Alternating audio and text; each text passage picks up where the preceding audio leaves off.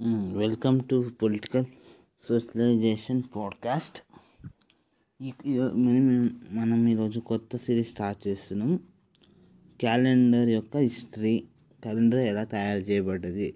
So క్యాలెండర్కి ఆలోచన ఎలా వచ్చింది? ఇప్పుడు ఎలాంటి క్యాలెండర్ని మనం వాడుతున్నాం అనేది ఈ సిరీస్లో చెప్పుతాం అంటే ఈ సిరీస్లో మనం కొంచెం ఆస్ట్రానమీ ఆఫ్ ఎన్షియంట్ వరల్డ్ ఖగోళ శాస్త్రాన్ని కొంచెం మాట్లాడుకొని అది జ్యోతిష శాస్త్రంగా ఏ విధంగా మూఢనమ్మకాల కారణమైందో కూడా మనం ఈ సిరీస్లో మాట్లాడుకుంటాం. అసలు ఎంతవరకు ఇప్పుడున్న జ్యోతిషాన్ని నమ్మొచ్చు? ఈ జ్యోతిషాన్ని క్యాలెండర్ లింక్ ఏంటంటే ఇప్పుడు మనం మాట్లాడుతున్న పంచాంగం అని ఏదైతే తెలుగు వాళ్ళు వాడుతున్నారో లేదా ఇండియన్ క్యాలెండర్గా చెప్పుకుంటున్న పంచాంగం అంటే ఐదు అంగాలతో అంటే ఐదు భాగాలతో కూడినది. మొదటిది నక్షత్రం. తేదీ తిథి రాశి యోగం కర్ణం. ఇందులో మొదటి మూడు అంటే నక్షత్రం రాశి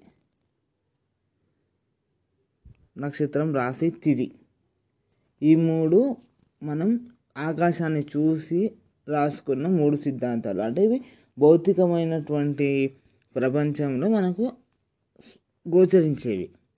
అంటే మనం క్యాలెండర్ని తయారు చేసుకునే క్రమంలో ఈ మూడు వచ్చాయి. నక్షత్రం తిది రాశి. కానీ ఈ యోగం కారణం అనే తర్వాత బుద్ధి తర్వాత కొంతమంది పండితులు కొంతమంది వ్యక్తులు తమ జీవనాధారం కోసం ఫార్చ్యూన్ టెల్లింగ్ అంటే జాతకం చెప్తా అనడం కోసం వాడుకునే యోగం అండ్ కర్ణం. యోగం కర్ణానికి ఎటువంటి ఏదువాద భూమిక లేదు. పంచాంగంలో మొత్తాన్ని మనం ఖండించాల్సిన అవసరం లేదు. ఇందులో మనకు శాస్త్రీయత ఉన్నది మూడిట్లో నక్షత్రానికి ఈ రాశికి తిదికి మిగతా రెండు యోగం కారణానికి ఎటువంటి శాస్త్రీయ సమ్మతం లేదు. పంచాంగంలో మనకు ఈ మూడింటిని కనుక చూసుకుంటే ఒక క్యాలెండర్ అనమాట ఈ నక్షత్రాలు తిది నక్షత్రం తిది రాశి. ఇది ఒక క్యాలెండర్. మిగతా రెండు జ్యోతిష్యం చెప్పండి. సో అంటే పంచాంగంలో మొదటి మూడేమో మనకు ఖగోళ శాస్త్రాన్ని చెప్తే మిగతా రెండు యోగం కారణం అనేది మాత్రం జ్యోతిష్యాన్ని చెప్తుంది.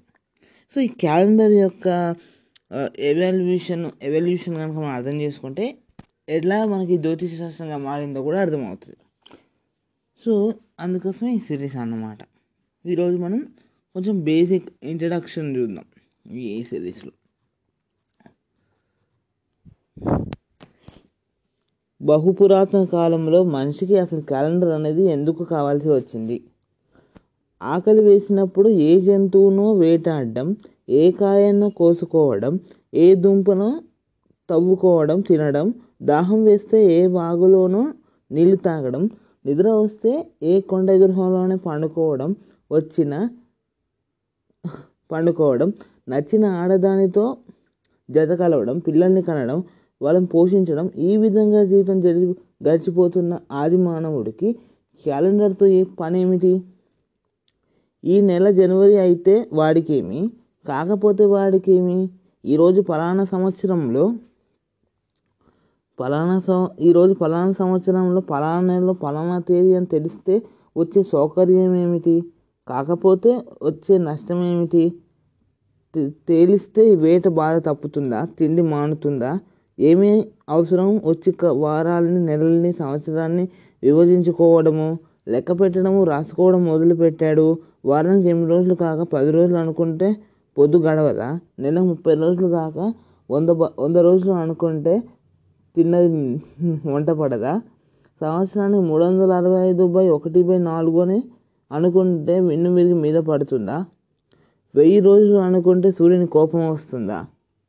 రాదు కదా. మరి అలాంటప్పుడు ఇంత ఖచ్చితమైన లెక్కలు ఎందుకు వేయాల్సి వచ్చింది? అయితే ప్రయోజన శుద్ధ్యం నస్తో ప్రవస్థతే అన్నారు. అంటే ఒక ప్రయోజనాన్ని మనసులో ఉద్దేశించకుండా ఆఖరికి పిచ్చివాడు కూడా ఎటువంటి పని చేయడు అంటారు కదా. మరి పొట్ట పోసుకోవడానికి చావు తప్పించుకోవడానికే హైరాణ పడిపోతూ ఉండే అనాగరికమైన అడవి మనిషి ఏ ప్రయోజనం ఉద్దేశించి వేల కొద్ది సంవత్సరాల క్రితం ఈ క్యాలెండర్ నిర్మాణం కోసం ప్రయత్నాలు మొదలుపెట్టాడు. మానవజాతి నిర్మించుకున్న వైజ్ఞానిక సోపాన పదంలో తొలిమెట్లలో ఇది ఒకటి. అవసరం కోసం మొదలై మతంతో ముడిపడి పంచాంగాలు ఎన్నెన్నో హోమాలు పోయి ఎన్నో మార్పులు చెంది ఈనాటి స్థితికి వచ్చాయి. అదేదో మార్చకూడదని పరమసత్యం అన్నట్లు మానవజాతులు ఆ మార్పును ఎంత పట్టుదలగా ప్రతిఘటిస్తూ వచ్చాయో అదంతా ఓ పెద్ద కథ. పంతొమ్మిది వందల అరవై ఆరులో ప్రతిభ సుచిత్ర వారపత్రంలో క్యాండల్ కథ అనే పేరుతో చిన్న వ్యాసాలు వచ్చాయి.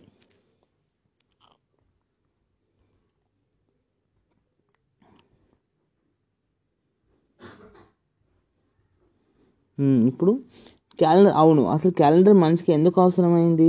ఈ కాలంలో అయితే ఏ రోజుకు ఆఫీస్కి సెలవు ఉంటుందో పండగలు ఎప్పుడు వస్తాయో టూర్ మీద వెళ్ళిన నాన్నగారు ఎప్పుడు తిరిగి వస్తారో విషయాలు కనుక్కోవడానికి మనకు క్యాలెండర్ కావాలి. అది లేకపోతే పనే సాగదు. మరి మరి సరే. అనేక వేల సంవత్సరాల క్రితం అడవుల్లో కొండల్లో కోణల్లో నివసించే ఆదిమ ఆదిమ మానవుడికి క్యాలెండర్తో పనేముంది అతడికి నిన్న అన్ని రోజులు ఒకేలా ఒకే విధంగా నడుస్తాయి కదా. ప్రతిరోజు వేటకు వెళ్ళవలసిందే కదా. వల వేస్తే చేపలు ఏనాడైనా పడతాయి కదా. ఎలాంటి కోవిడ్లో పడకుండా జాగ్రత్తగా వండడం ఏదైనా తప్పదు కదా? కాదు. అడవి మనిషికి అన్ని రోజులు ఒకలా గడవవు. ఒక్కొక్కప్పుడు మామిడి పండ్లు పనసకాయలు మొగ్గుతాయి. మరొకసారి నేడని నేడరికాయలు తాటి పలువలు పక్వానికి వస్తాయి ఇంకోసారి సీతా సీతాఫలములు జాంకాయలు మరోసారి తినడానికి వేలే ఉండదు. వీలే ఉండడు.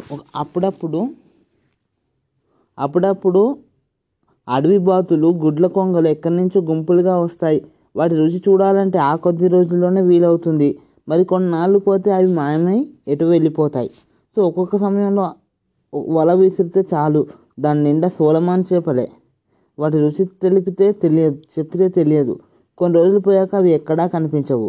ఒక్కొక్క సమయంలో వానలు వస్తాయి. ఆగకుండా ఒకే చోట కుండపోత వేటకు వెళ్ళడానికి ఉండదు. పోయే రోజు కాదు కానీ సమయంలోనే కాయలు కూరగాయలు సమృద్ధిగా దొరుకుతాయి. ఏ ఏటి ఒడ్డున మొక్కజొన్న పొత్తులు దొరుకుతాయి. కవ్వల బేకంతో చేపలు గుంతలు పోతాయి. కోకిలలు కూతలు ఇహ వినపడవు. ఒక సమయంలో దుంప అన్ని రోజులు ఒకేలా ఉంటాయని ఎవరైనా అంటే నవ్వొస్తుంది. ఎన్ని మార్పులు ఎన్నెన్ని అనుభవాలు. కానీ తమాషా ఏమిటంటే మళ్ళీ ఎండలు మళ్ళీ వానలు మళ్ళీ చలి మళ్ళీ వసంతం మళ్ళీ మళ్ళీ ఇదే వరస. ఇదే రుచి చక్రం అడవి మనిషి జీవితం ఈ ఋతుచక్రంలో పెనవేసుకుపోయింది. ఒక ఋతువు తర్వాత మరో ఋతువు వస్తుంది. ఇవే ఋతువులు ఇదే వరుసలో మళ్ళీ మళ్ళీ వస్తాయని మనిషి అర్థం చేసుకున్నాడు.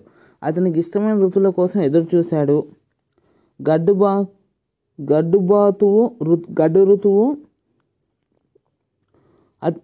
వచ్చినప్పుడు వచ్చి పడుతుందో భయపడేవాడు. ఏ ఋతువు తర్వాత ఏ ఋతువు వస్తుందో ఒక్కొక్కటి ఎన్నేసి రోజులు నిలుస్తుందో అదే ఋతువు మళ్ళీ మళ్ళీ తర్వాత వస్తుందో తెలుసుకోవడానికి మంచి కుతూహలం పడ్డాడు. అదే ఆ కుతూహలం నుంచే క్యాలెండర్ పుట్టింది. నాగరికత వలసిన ఈ రోజుల్లో చదువుకున్న వారిలో చాలామందికి నక్షత్రాల పేర్లే సరిగ్గా తెలియవు. పది నక్షత్రాలను గుర్తుపెట్ అలాంటి రోజుల్లోనే పది నక్షత్రాలను గుర్తుకు పెట్టగలిగేవాడు మహాపండితుడు. ఆ నాగరిక నాథులు నక్షత్ర ప్రయోగం చాలా హెచ్చుగా కనిపిస్తూ ఉంటుంది. అంత అంత దాకెందుకు? ఇప్పటికీ పల్లెటూరులో చాలామంది రైతులు నక్షత్రాలను చూసి టైం చెప్పగలరు అది వారికి అవసరం. రైతులు రాత్రి వేళ నక్షత్రాలను చూసి టైం చెప్పగలరు. అది వారి అవసరం. అడవి జాతి వారికి సూర్యోదయం నిద్ర లేప్ లేపుతాడు. చీకటి పడగానే నిద్రపోతాడు. ఇది వీడి అవసరం.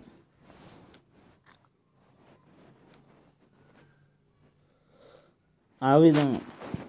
ఈ విధంగా ఖగోళ శాస్త్రం జాగ్రత్తగా పరిశీలించి ప్రకృతిలో వచ్చే మార్పుల్ని కొన్ని నక్షత్రాలు కలపడము కనపడకపోవడము తెచ్చిన నక్షత్రం దేవతలుగాను కట అంటే ఇక్కడ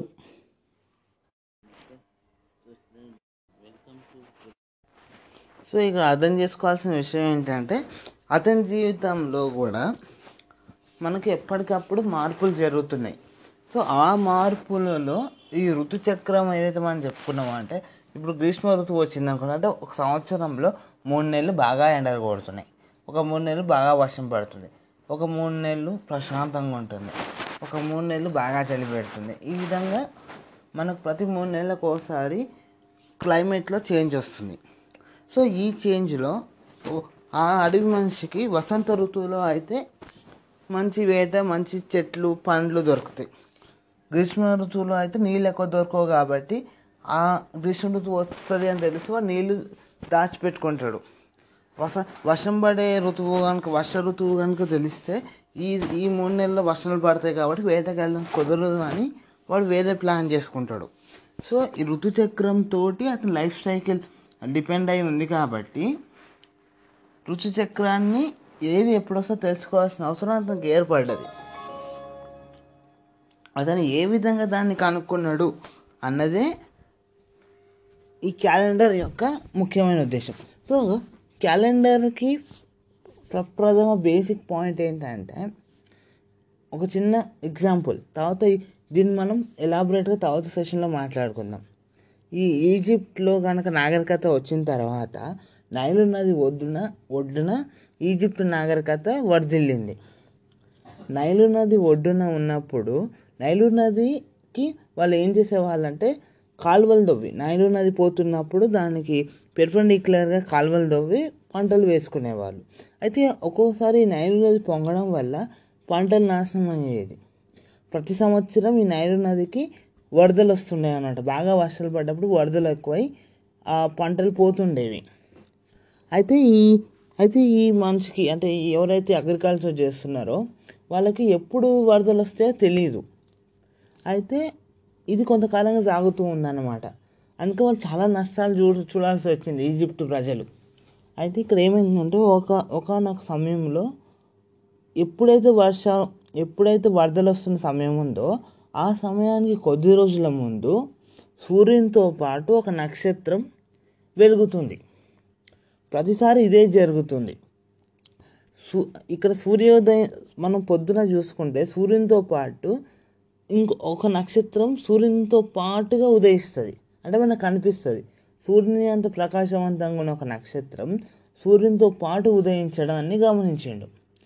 ఏ రోజైతే ఆ నక్షత్రం సూర్యునితో పాటు ఉదయిస్తుందో ఆ నక్షత్రం ఉదయించిన రోజుకి పది రోజులు గాను పదమూడు రోజుల్లో వరదలు వస్తున్నాయి. ఇదే అతను అంటే ఈ నక్షత్రం కనుక సూర్యునితో పాటు ఉదయిస్తే ఈ వరదలు వస్తాయి. ఈ నక్షత్రం కనుక సూర్యునితో పాటు ఉదయిస్తే ఈ కాలం. ఇప్పుడు మనం కృతిక కార్తీక అని చెప్పుకుంటాం కదా సూర్యునితో పాటు మనకు మార్చ్ మంత్లో ఐ మీన్ మే మంత్లో ఒక ఒక నక్షత్రం ఉదయించింది అనుకోండి దాన్ని కార్తీక అని పేరు పెట్టాం. ఈ కార్తీక కార్తీక అంటే ఏంటంటే ఎండలు బాగా కొట్టిన సమయం అని అర్థం. ఈ సూర్యునితో పాటు రోహిణి నక్షత్రం కనుక ఉదయించింది అనుకోండి అది రోహిణి కార్తీ సో ఈ విధంగా ఆ కాలానికి ఆ నక్షత్రానికి లింక్ పెట్టుకున్నాడు మనిషి. సో ఈజిప్ట్ వాళ్ళు ఏం చేశారంటే ఈ నక్షత్రం కనుక సూర్యునితో పాటు ఉదయిస్తే పది రోజుల్లో మనకు వరదలు వస్తాయి. అని వాళ్ళు గుర్తుపెట్టుకున్నారు గమనించారు. ఆ నక్షత్రానికి ఎపిక్రస్ అనే పేరు పెట్టారు. వాళ్ళ భాషలో ఎపిక్రస్ అంటే శని దేవత అని అర్థం. ఈ శనిదేవత ఏం చేస్తుంది?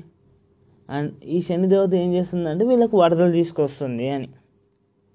అయితే ఈ నక్షత్రంలో ఒక నక్షత్రం చూడకుండా నక్షత్ర కూటమిని చూస్తే ఒక పెద్ద కుక్కలాగా అనిపించింది. Big dog.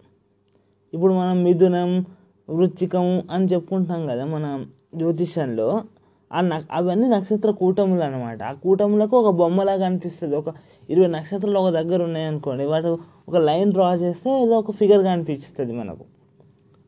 సో ఆ విధంగా ఈజిప్ట్లో ఈ నక్షత్రం సూర్యునితో పాటు ఉదయిస్తే దీన్నే మనం ఎలోసెంట్రిక్ స్టార్ అని పిలుస్తాం. ఏ నక్షత్రం అయితే సూర్యునితో పాటు ఉదయిస్తుందో అయితే ఇక్కడ ఒక చిన్న గమ్మత్తు ఏంటంటే ఇప్పుడు సపోజ్ ఒకరోజు అసమ్ ఎక్స్ అనే ఒక రో- ఒక రోజు తీసుకుందాం అనుకోండి. ఎక్స్ అనే రోజు సూర్యునితో పాటు ఒక నక్షత్రం వచ్చింది ఏ అనే నక్షత్రం. కానీ నెక్స్ట్ డే ఈ ఏ అనే నక్షత్రం ఫోర్ మినిట్స్ ముందుగా ఉదయిస్తుంది. ఫోర్ మినిట్స్ ముందుగా అనిపిస్తుంది. సెకండ్ రోజు మనకు ఎయిట్ మినిట్స్ ముందుగా అనిపిస్తుంది. ఒక అలా అలా రోజుకి ఫోర్ మినిట్స్ ఫోర్ మినిట్స్ అవుతూ అవుతూ సిక్స్ మంత్స్ తర్వాత సు- ఈ నక్షత్రం ఉదయించిన పన్నెండు గంటలకి సూర్యుడు ఉదయిస్తాడు. మళ్ళీ అలా పది నెలలు వచ్చిన తర్వాత ఒక నెల మొత్తం కనిపించకుండా పోతుంది. మళ్ళీ సరిగ్గా పన్నెండవ నెలలో సూర్యునితో పాటు ఉదయిస్తుంది. సో ఈ సూర్యునితో పాటు ఉదయించిన ఈ నక్షత్రం మళ్ళీ సూర్యునితో పాటు ఉదయించే తప్పటికి ఎంత ఎంత రోజు ఎన్ని సంవ ఎంత టైం పడుతుందో ఆ టైంనే సంవత్సరం అని పిలవడం జరిగింది మన పూర్వీకులు. ఈ సరిగ్గా మూడు వందల అరవై ఐదు రోజులు వస్తుంది అంటే ఒక నక్షత్రం సూర్యునితో పాటు ఉదయించి మళ్ళీ నెక్స్ట్ సైకిల్లో సూర్యునితో పాటు ఉదయించడానికి సంవత్సరం టైం పట్టింది. సో అంటే ప్రతి సంవత్సరం ఈజిప్టు నైలు నదికి వరదలు వస్తున్నాయి. ఏ సమయంలో వస్తుంది అనేది ఆ ఎపిక్యురస్ స్టార్తో చెప్పుకున్నారు వాళ్ళు. సో ఈ విధంగా నక్షత్రానికి లింక్ పెట్టుకున్నాడు. కానీ ఇంతకన్నా ముందు ఏం చేశాడు అంటే నాకు ఈరోజు పండ్లు దొరికాయి. మళ్ళీ ఇవే పండ్లు ఎప్పుడు దొరుకుతాయని లెక్క వేసుకున్నాడు. అంటే గోడ మీద ఒక గీత గీసుకున్నాడు. నాకు ఈరోజు దొరికింది ఒక గీత. రేపటికి రెండో రోజు మూడో రోజు మూడో అలా అలా లెక్క పెట్టుకుంటూ ఉంటే మూడు వందల యాభై రోజుల తర్వాత మళ్ళీ నాకు ఈ పండు దొరికింది. అంటే ఈ కాలానికి అంటే ఒక ఒక ఋతుచక్రం నుంచి ఒక ఋతుచక్రానికి మూడు వందల యాభై నుంచి అరవై రోజులు పడుతుంది. మళ్ళీ నెక్స్ట్ ఇయర్లో ఏమైందంటే ఒక పదకొండు రోజులు ఎక్కువ అయింది అనమాట సో ఈ విధంగా అంటే ఒక ఋతు చక్రానికి ఉత్తర ఋతు చక్రానికి నాలుగు వందల రోజులు సరాసరిగా పడుతుంది అని మనిషికి అనుకున్నాడు. ఇది మనిషి యొక్క ప్రాథమిక అంచనా. సో ఇది ఈరోజు మన ఇంట్రడక్షన్ అంటే మనిషికి ఎందుకు క్యాలెండర్ అవసరం? ఒకటి తర్వాత మనిషి ఏ విధంగా క్యాలెండర్ నిర్మాణంలో బేసిక్స్ ఏంటి? అంటే మనిషి ఏ విధంగా లింక్ పెట్టుకున్నాడు అంటే ఆకాశాన్ని చూస్తూ తనకు జరిగే విషయాన్ని దాంతో లింక్ పెట్టుకున్నాడు. ఈ నక్షత్రాన్ని ఉదయిస్తే ఈ నక్షత్రం పాటు సూర్యుడు ఉదయిస్తే ఆ నక్షత్రం ఆ రోజు మనకు వస్తుంది అని అనుకున్నాడు సో ఇది మన బేసిక్ ఇంట్రడక్షన్ నెక్స్ట్ నెక్స్ట్ పోడ్కాస్ట్లో ఏం మాట్లాడుకుంటామంటే వెరీ ఇంపార్టెంట్ టోటలీ క్యాలెండర్ అర్థం చేసుకోవడానికి కావాల్సిన ఇంపార్టెంట్ ఇన్ఫర్మేషన్ అంతా సెకండ్ ద వీడియోలో ఐ మీన్ సెకండ్ పోడ్కాస్ట్లో వస్తుంది. ఈ ఈ సెకండ్ పోడ్కాస్ట్లో ఏం ఏం మాట్లాడుకుంటామంటే సంవత్సరాన్ని ఏ విధంగా డిఫైన్ చేశారు? నెలను ఏ విధంగా డిఫైన్ చేశారు? రోజుని ఏ విధంగా డిఫైన్ చేశారు? ఎందుకంటే క్యాలెండర్లో ముఖ్యమైనటువంటి భాగాలు ఇవి. Thank you. ఈ సిరీస్ మీకు నచ్చుతుందని అనుకుంటున్నాను